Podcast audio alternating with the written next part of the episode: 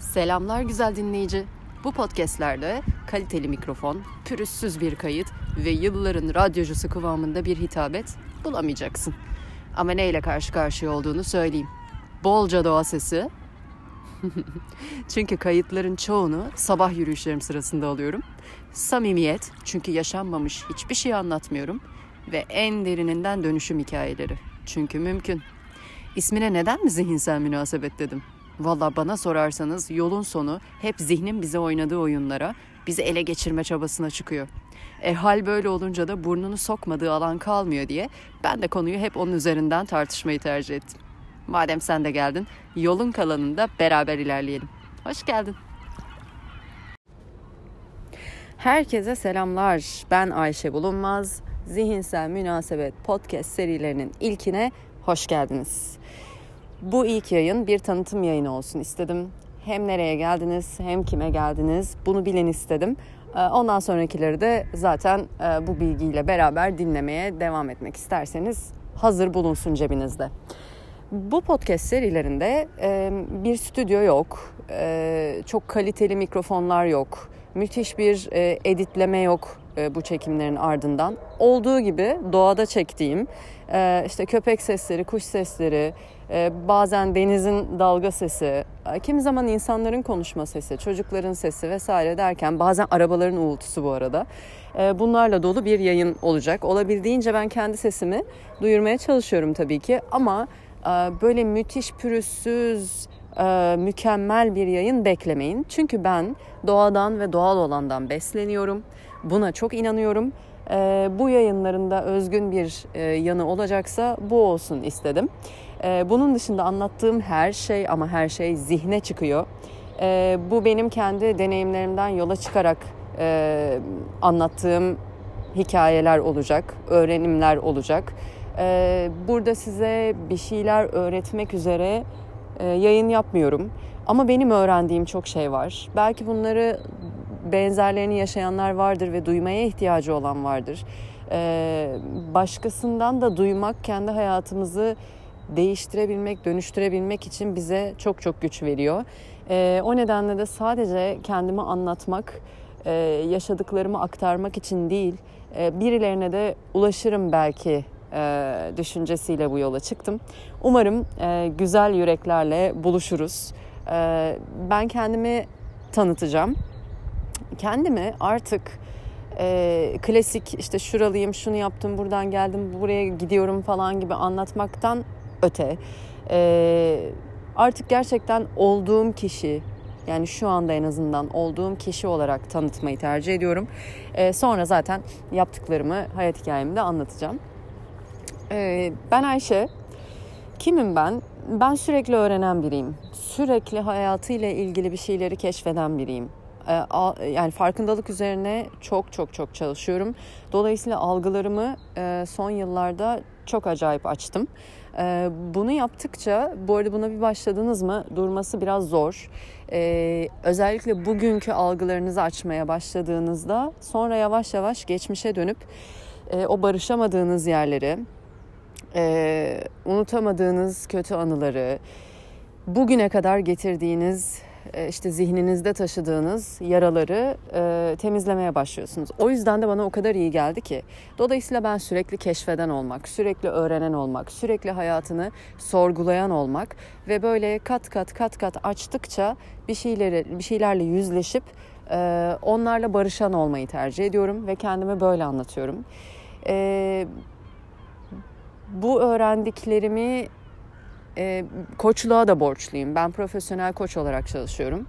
E, koçluk hayatıma girdiğinden beri e, çok farklı bir yola çıktım.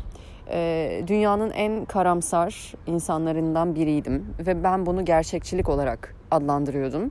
E, bu kendimi inandırma şeklimdi. E, fakat koçluk hayatıma girdiğinden beri daha geniş perspektiften bakabilmek, daha gerçekçi bakabilmek ve pozitifi de görebilmek adına bir sürü şey edindiğimde anladım ki o eski karamsarlık gerçekçilik değil, hakikaten karamsarlık yani olduğu gibi düpedüz ve beni o kadar çok etkilemiş ki o kadar çok aşağı çekmiş ki e, bunu fark ettikten sonra ben böyle olmak istemiyorum.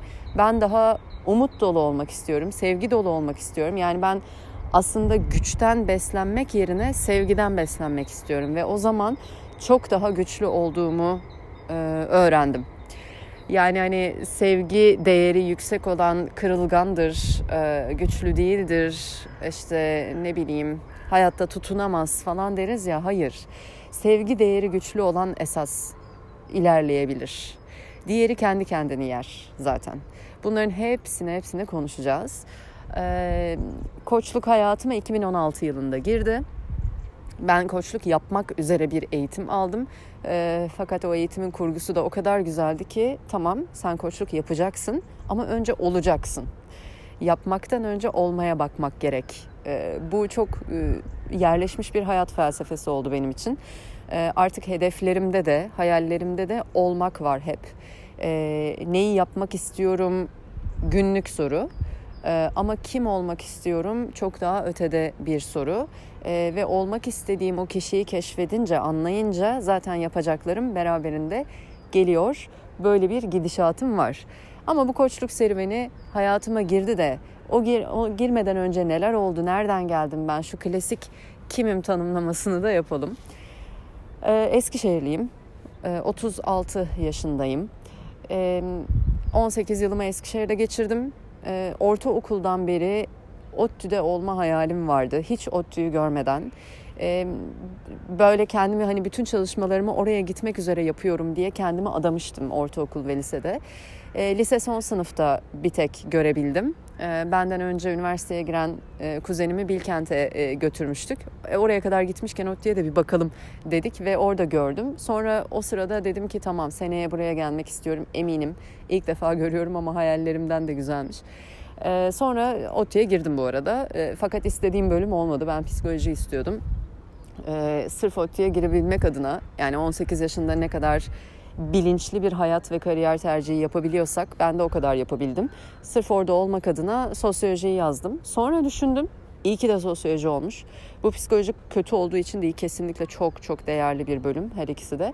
Fakat sosyoloji daha e, daha geniş perspektiften bakıyor, topluma bakıyor, kültüre bakıyor. E, birey düzeyinde değil, e, dediğim gibi toplum düzeyinde, topluluk düzeyinde araştırdığı için her şeyi bana çok daha iyi geldi. Sonra ben o şey yüksek perspektiften daha daraltarak, daraltarak bireye kadar indim yaptıklarımla. E, ama ilk olarak oradan başlamak keyifliydi. Üniversite zamanı kariyerimde şöyle bir şey var arkadaşlar. E, ben neyi olmam, olamam hatta neyi yapmam istemem dediysem o yolda ilerledim. Çok enteresan geliyor bu hikaye bana ama bir yandan da iyi ki böyle oldu diyorum. Hem e, hem bir hayat dersi oldu. Onu yapamam, edemem, istemem böyle e, boş keseden sallamak e, olmasın. Al sen bir bak bakalım neymiş dedi hayat bana. E, hem de bir yandan beni geliştirdi. Yani e, daha özgüven sahibi oluyorsunuz aslında böyle yapamam dediğiniz şeyler önünüze çıkıp yapmaya başladığınızda da. E, dolayısıyla çok keyifli bu hikaye benim için. Ee, üniversite yıllarında da e, çok böyle hemen mezun olmak istiyorsunuz ya bir an önce iş hayatına atılayım. Niye bilmiyorum. Hepimizde o çaba ve kaygı var. Sanki olmayacak yani oradan hemen çıktığınızda bir iş bulamazsınız bir daha hayatta bulamayacaksınız gibi bir dert var. Aramızda üniversite öğrencileri varsa ve bu kaygıya sahipse lütfen lütfen yapmayın. Yani bana da dendi böyle yapma diye ama e, yine de ben tabii dinlemedim. Kendi deneyimimi yaşayarak görmek istedim. Belki siz de onu tercih edeceksiniz. Ama emin olun bu yıllar geri gelmiyor. Ve bu kadar rahat, bu kadar özgür, keyifli geçirebileceğiniz zamanları da zor yakalıyorsunuz. Yani bu kadar bütünüyle 4 yıl 5 yıl boyunca her neyse. Ben bana şimdi geri verseler o yılları ben 10 yıl okurum. Ayrılmam yani o okuldan. Ama o zaman ne yaptım? O zaman üstten dersler aldım. Dönemi boşaltmak için hep yaz okuluna gittim. Ee, sonra işte part time bir yerlerde çalışayım istedim. Üçüncü sınıfta part time bir çalışma buldum. Ama şöyle buldum. Ee, bir önceki yaz yaz stajı yapmıştım. İşte Eskişehirli olduğum için Sarar Fabrikası'nda insan kaynaklarında bir aylık yaz stajı yaptım. Ondan sonra dedim ki ben fabrikada çalışmam. Ee, niye diye sorsanız bilmiyorum gerçekten. Yani o, o, o dönemde kafamdan neler geçiyordu onu da bilmiyorum. Ama çalışmam dedim. Yani fabrika ortamı olmasın falan niye bilmiyorum. Ondan sonra işte ben e, part time çalışma e, imkanı ararken e, üniversite 3. sınıftaydım. Türk Traktör Fabrikası'nda çalışmaya başladım. Ankara'da. Hem okula gidiyorum hem çalışıyorum. Zaten yarı zamanlı olduğu için çok rahat hallediyorum. Bir 6 ay, 6-7 ay falan orada çalıştım. Ee, sonra zaten sözleşmem bitti. Henüz daha mezun olmamıştım. Dolayısıyla okula geri döndüm. Dördüncü sınıf için de benzer bir e, şey var. Arayışım var işte e, yine part time bir şey bulayım ama 2009 krizi vurdu Türkiye'yi ve hani yeni mezunları falan zaten almıyorlar. Henüz daha e, benim gibi üniversitede olanlara herhangi bir iş yoktu zaten. Dolayısıyla ben de işin o zaman teori kısmını halledeyim dedim. Çünkü insan kaynaklarında çalışmak istediğimi biliyorum. Akademik kariyer yapmak istemiyorum dedim. Bakın onu da demiştim. Oraya hiç dönmedim. Çok enteresan ama o kadar çok eğitim alıyorum ki şu anda da belki de e, akademik kariyer gibi olmasa da e, kendimi o açıdan donatmak adına bir sürü şey yapıyorum. E, orayı da bırakabilmiş değilim. Her neyse. Bulamayınca işte insan kaynakları sertifika programını tamamlayayım dedim. E, Hacettepe Üniversitesi'nde bir kurs vardı. E, oraya gittim. Orada da bu kursu üniversiteyle beraber ortak iş yaparak bir danışman e, organize ediyordu. Ve o danışmanın kendi hali, hayatı, e, işin işinin nasıl işlediği vesaire falan bunları görünce de dedim ki bir kişiyi gördüm bakın sadece. Bunları görünce de dedim ki ben danışmanlık yapmam.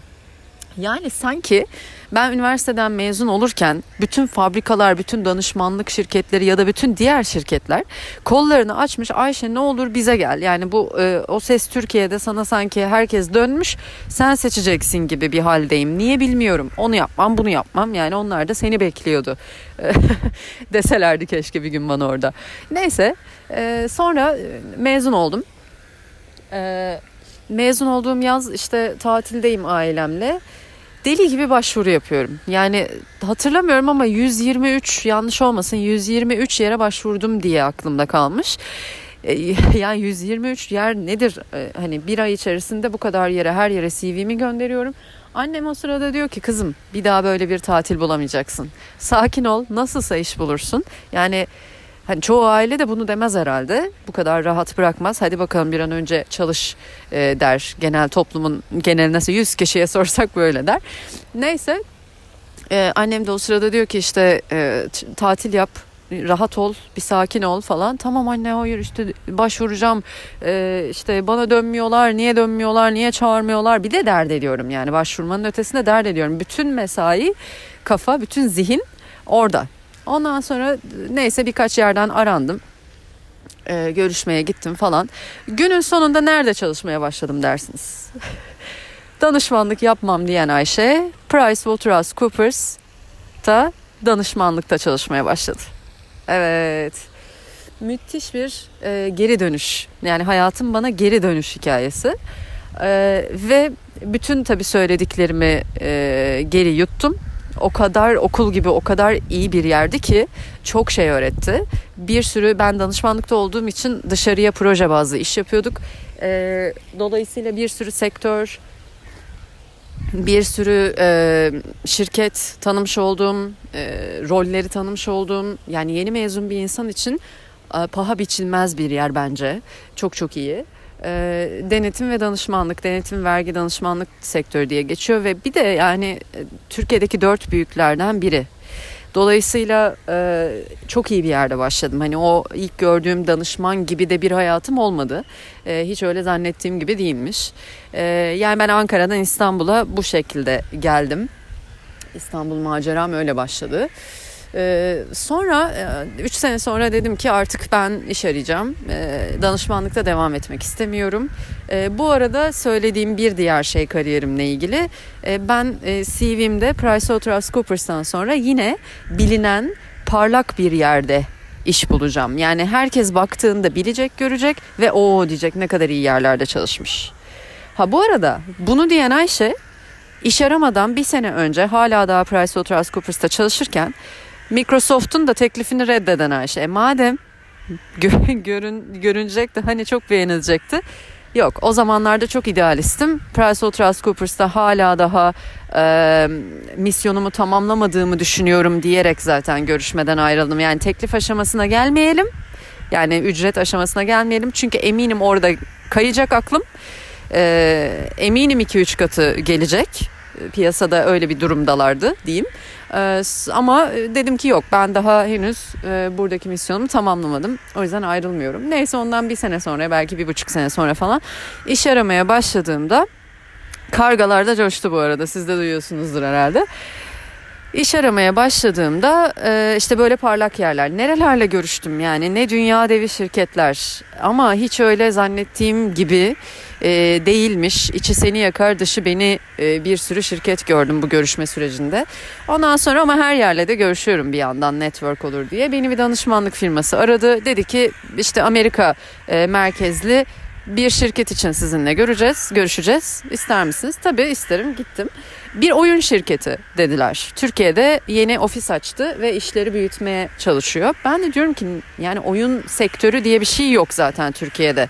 Hani dünyada işte İngiltere'de, Amerika'da, Uzak Doğu'da e, daha oturmuş sistemleri var ama Türkiye'de biz daha CV'mize oyun oynuyorum yazamıyoruz yani. Aa bu işleri sallar derler diye. Yani hani bazı şirketlerde ki hani bizde de vardı bir dönem Facebook'a, YouTube'a giriş falan kotalıydı.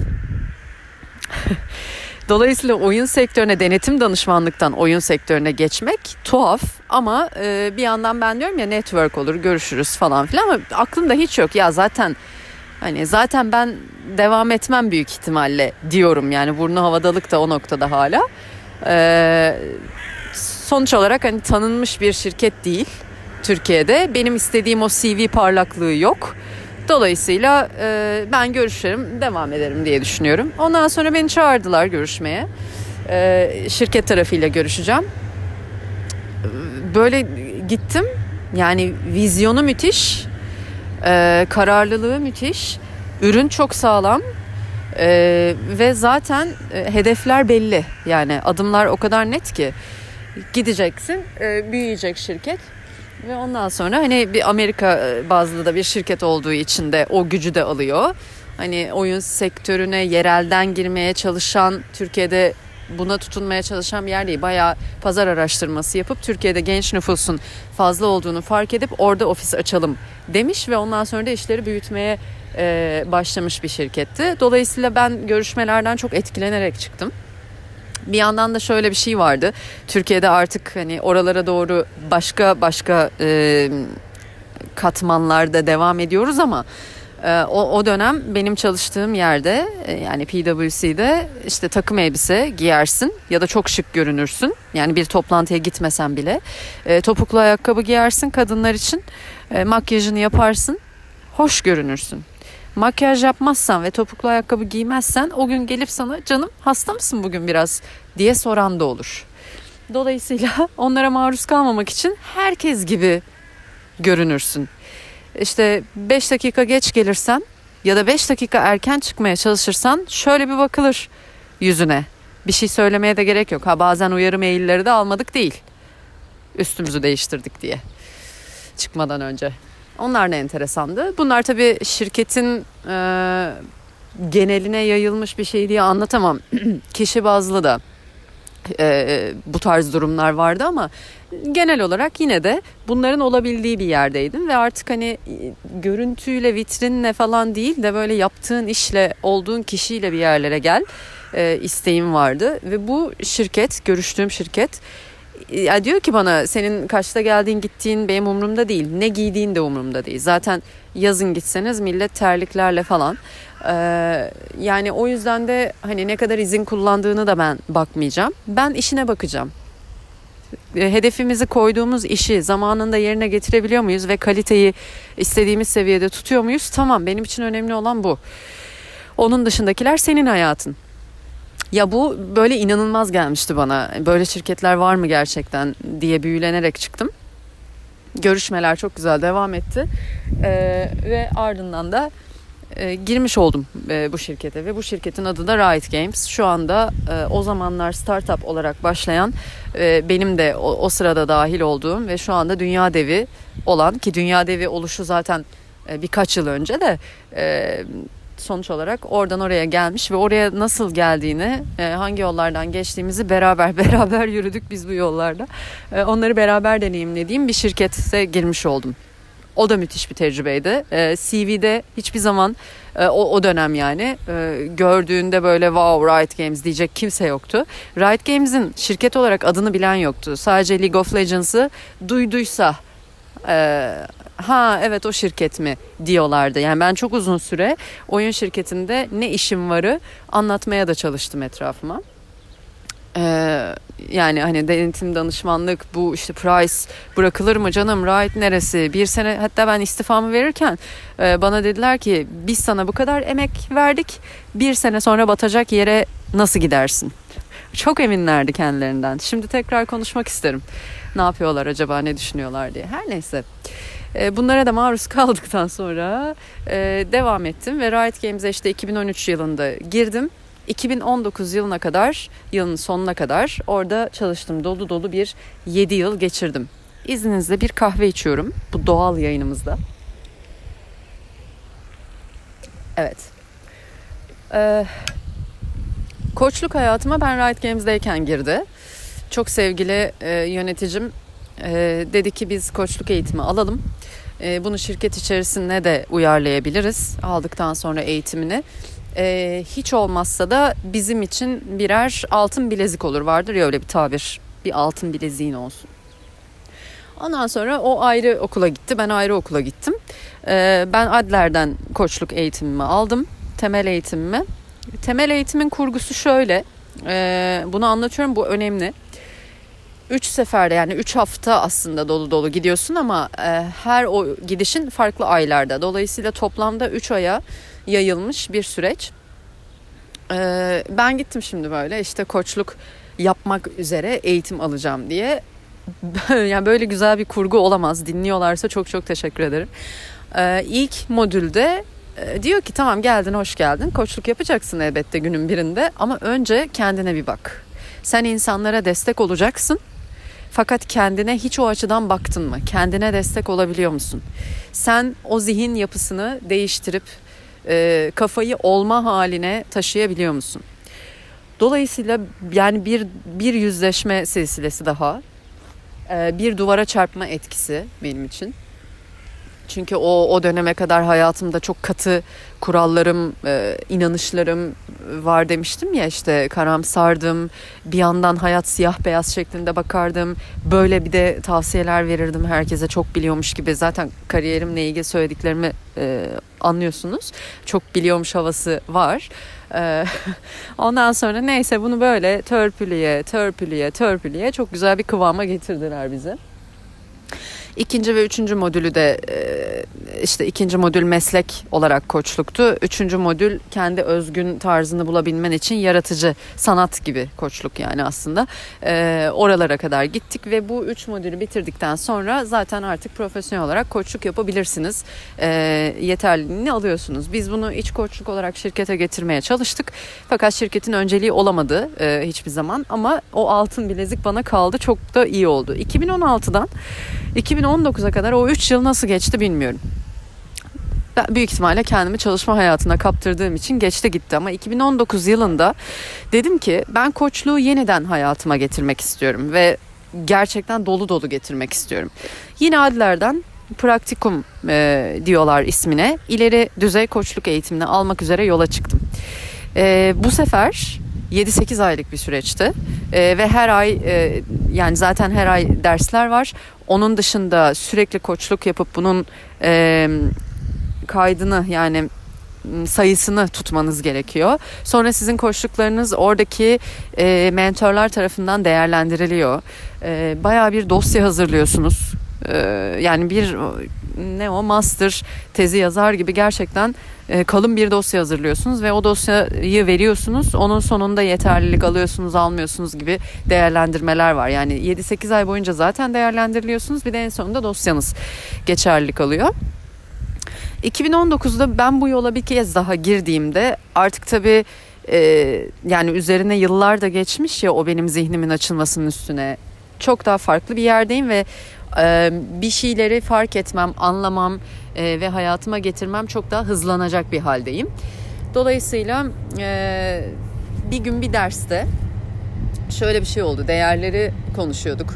E, değerlerle hayattaki rollerimizin birbirini beslemesi üzerine konuşuyorduk. Bu konuda destek isterseniz, koçluk isterseniz seve seve yardımcı olurum. Çünkü insan insanın esas anlaması gereken bu aslında. Ee, ben kimim? Yani kendi bildiğim halimde kimim? Ee, ve dışarıdan kim olarak görünüyorum eğer birbirine uymuyorsa inanılmaz bir çatışma yaşıyorsunuz. Dolayısıyla benim de ilk e, karar vermek adına anladığım şey bu oldu. E, işte şeylerle, rollerle, değerler çatışırsa bunu temizlemek daha zor olur falan derken bir anda sınıf içerisinde gerçekten aha dedim böyle bir aha moment vardır ya. Ee, aynı onu yaşadım. Ee, çünkü dedim ki artık benim olduğum yer ya da yaptığım iş değerlerimi beslemiyor hatta çatışmaya başladı. Bir problem var onu anlıyorum, hissediyorum ama ne olduğunu çözemiyordum o ana kadar. Bunu keşfettikten sonra dedim ki tamam yani severek ayrılalım artık karşılıklı olarak zaten e, bunları konuşuyorduk. Dolayısıyla e, Riot Games macerasını sonlandırma zamanı gelmişti. Benim benim oradaki misyonum tamamlandı büyük ihtimalle. E, vadem de oldu da diyebiliriz. Yani hani artık şirketin gideceği yerle benim gitmek istediğim yer uzaklaşmaya başladı. Dolayısıyla gerek yok. Ee, bu kadar sene zaten birbirimize çok katkıda bulunduk. Ee, devam edelim yollarımıza dedik. E, bu keşif yani koçluğun hayatıma etkisi bu anlamda da çok büyük. Ki ben sadece kariyeri anlatıyorum şu anda size. İnanın bundan sonra dinleyeceğiniz bütün serilerde zihinle ilgili her ne anlatıyorsam koçluğun açtığı yollarla e, devam ederek anlatıyorum. O kadar büyük bir etkisi var benim hayatımı e, gerçekten 180 derece neredeyse e, değiştirdi diyelim. Ee, sonra e, tabii o dönemde şey diyorum tamam ayrıldım ayrılacağım da yani şirketten. Ben ne yapacağım hani koçluğu hayatıma getirmek istiyorum. Sürekli de aklımda şu var yine kariyerle ilgili. Ee, ben girişimci olamam. Tamam mı? Olamam. Yani bunu söylüyorum bu seferde. Yapamam öyle kendi işim falan filan. Sonra neyse 2019 e, Kasım'ında ayrıldım ben dedim ki kendime zaman tanıyacağım biraz. 7 e, yıldır hiç aralıksız çalışıyorum. E, bir böyle bir iki ay falan kafamı dinleyeyim sonra ne yapacağımı bulurum. O kafa dinleme sırasında şunu fark ettim ben. Ben başka bir şirkete girip yine şirketin benim istediğim yere gelmesini beklemek istemiyorum. Yani benim yapmak istediğim çok şey var. yaratıcılığımı kullanarak e, oluşturmak istediğim çok içerik var. Dolayısıyla bunu böyle yıldızların birleşmesini bekleyerek yapamayacağım. Dizilmesini miydi? Birleşmesi değil tabii niye birleşsin? Dizilmesini bekleyerek.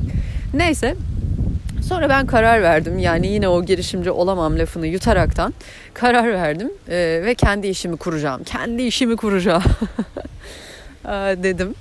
E, ve Şubat ayı 2020 yılı ee, hiç unutmuyorum. Hiçbirimiz de unutmuyoruzdur herhalde o dönemleri. 2020 Şubat ayında e, bir e, danışmanlık başka bir danışmanlık şirketiyle de ortak iş yaparız diye başlayacaktık. Konuştuk tamam haftaya görüşürüz dedik. Yani Şubat'ın sonları belki Mart'ın başı falandı. Ee, haftaya görüşürüz konuşuruz tekrar detayları dedik ve kapanma geldi. Pandemi geldi. Yani e, sonra dedi ki tabii bu durum bu olunca hiç kimse önünü göremiyor. E, o dönem çok büyük bir kaos var hatırlarsınız. Şirketler ne olacak, işler ne olacak, insanlar ne olacak falan derken birbirimize söz vermeyelim dedik ve o işe başlayamadık. Sonra zaten dünya durdu. Herkes evlerinde. E, ben de işi kurmak için acele edemedim hal böyleyken. E, ama dedim ki kendime benim elimde ne var? Benim toplamda 12 yıllık bir kariyerim var özel sektörde. Ee, bu 12 yıl içerisinde neler elde ettim?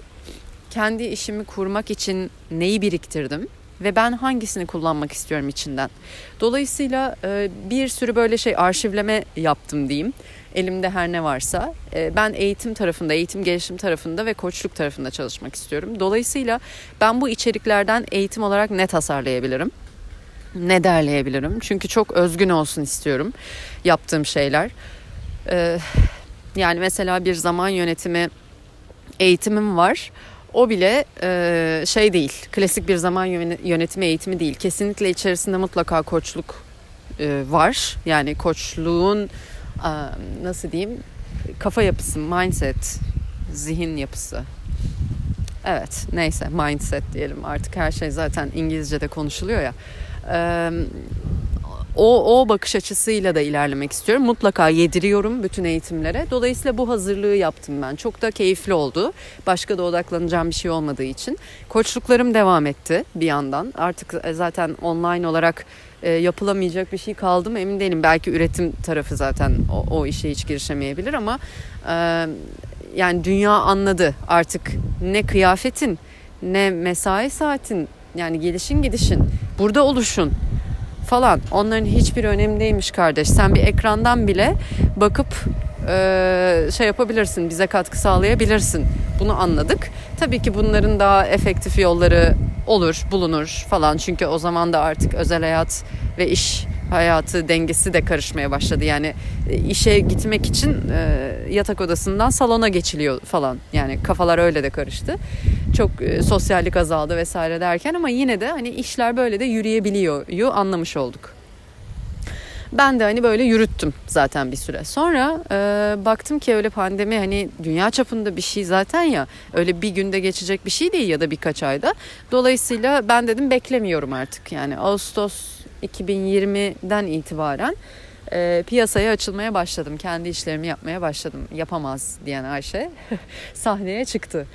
E, tabii bu arada ben kendim de artık eğitimler de alıyorum. Yani hala devam ediyorum. O söylediğim akademinin devam edişi de bu yönden e, gidiyor.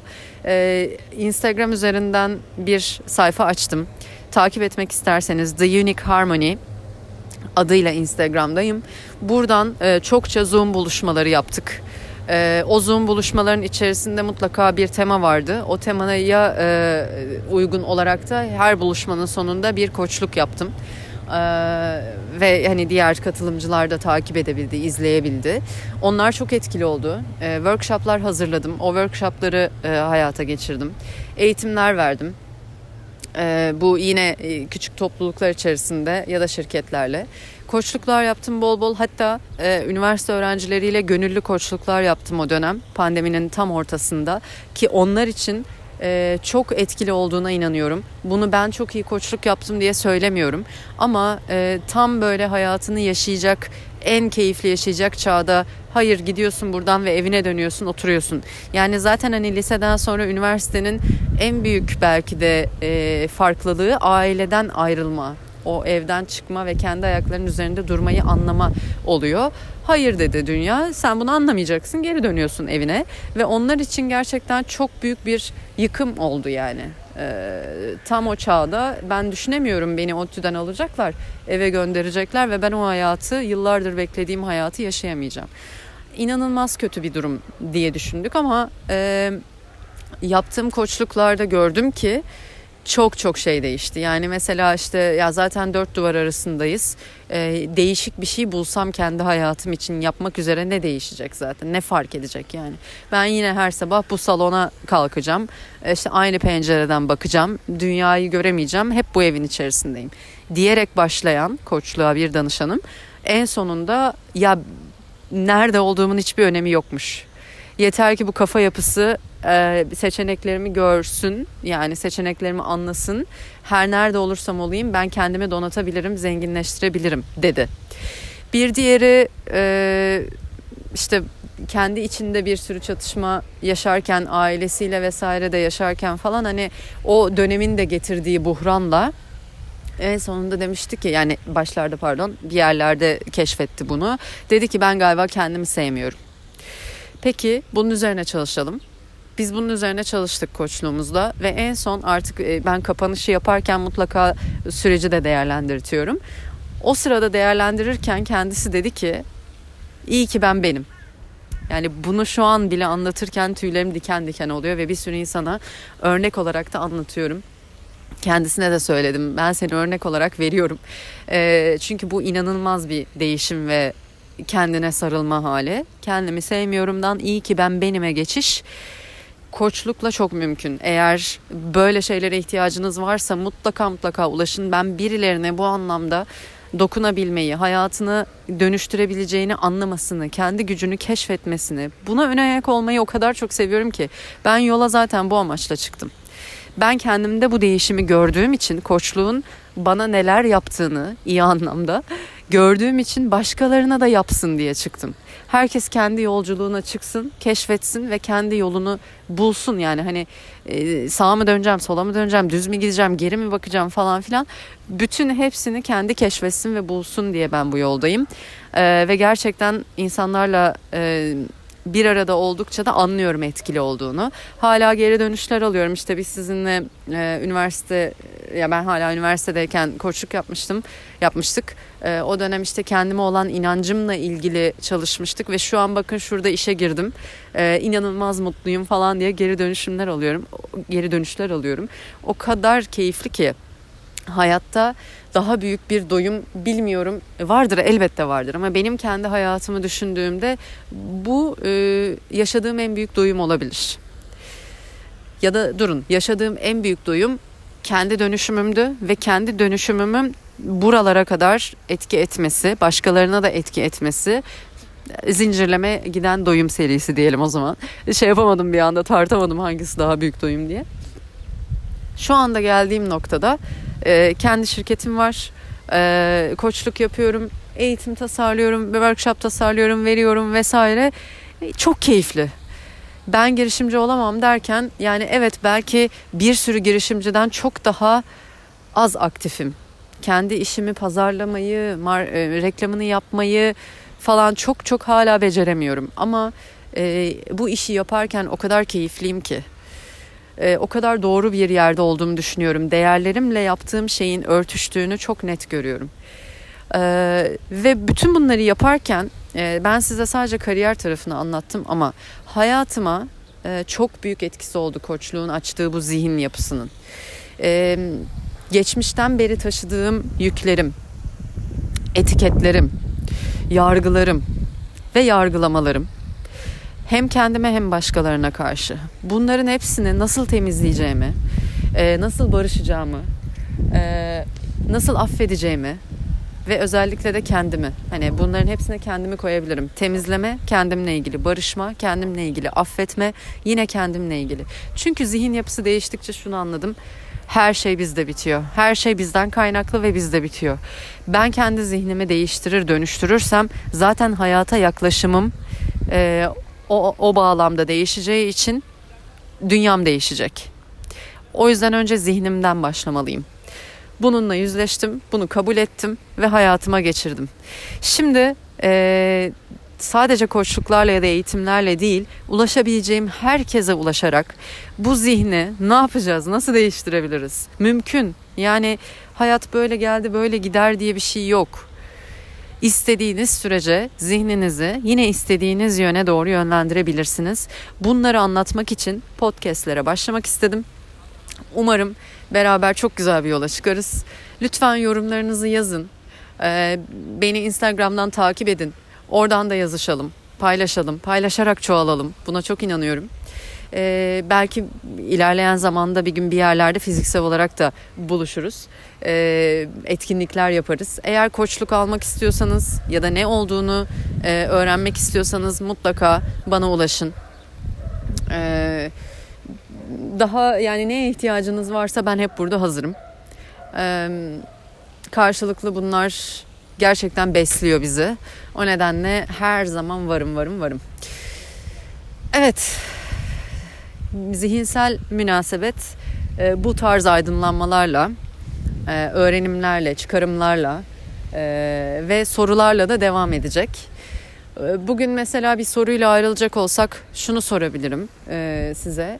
Ne e, şu anki hayatınızda hem nasıl diyelim değerlerinizle uyuşmayan bir şeyler var mı keşfettiğiniz ve bu konuda ne yapmak istiyorsunuz? Siz de bir sorgulayın. Hayat böyle gider, buna mecburum diye bir şey yok. O yüzden mutlaka sorgulayın. Benim değerlerime şu an saldıran bir şey var mı ya da besleyen neler var? Çok teşekkür ediyorum dinlediğiniz için. Sonraki bölümlerde görüşmek üzere. Hoşçakalın.